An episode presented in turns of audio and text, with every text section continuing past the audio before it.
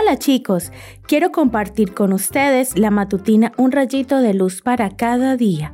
Hoy escucharemos Ilumina. Ustedes son la luz de este mundo.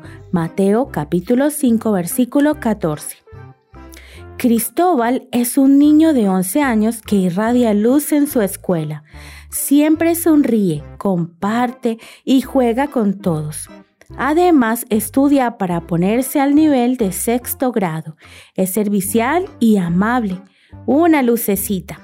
Jesús no especificó el tipo de luz que debemos ser, luz grande y potente o pequeñita y débil.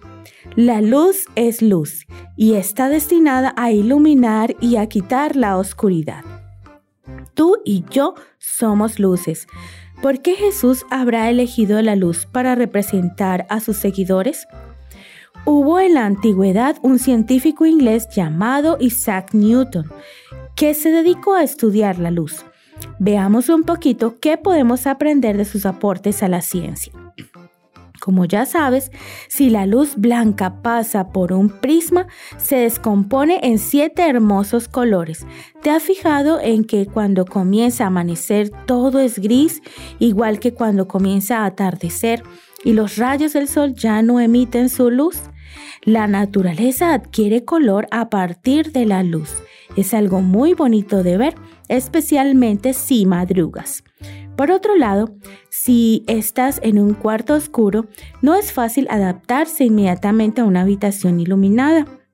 Los ojos tienen que acostumbrarse poco a poco, por eso entrecerramos los párpados. Eso me hace pensar en lo que dijo el apóstol Pablo.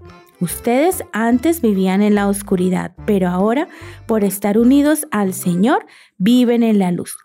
Pórtense como quienes pertenecen a la luz, pues la luz produce toda una cosecha de bondad, rectitud y verdad. Efesios 5, 8 y 9. A veces llegamos a lugares donde hay poca luz y nos sentimos incómodos. Quizá algunos dicen malas palabras, hacen chistes fuera de lugar o incluso se burlan de otros. Esto suele suceder en la escuela. Pero fuimos llamados a ser luces e iluminar. ¿Cuál sería tu reacción? ¿Compartirías con esas personas sus comentarios? ¿Festejarías sus groserías?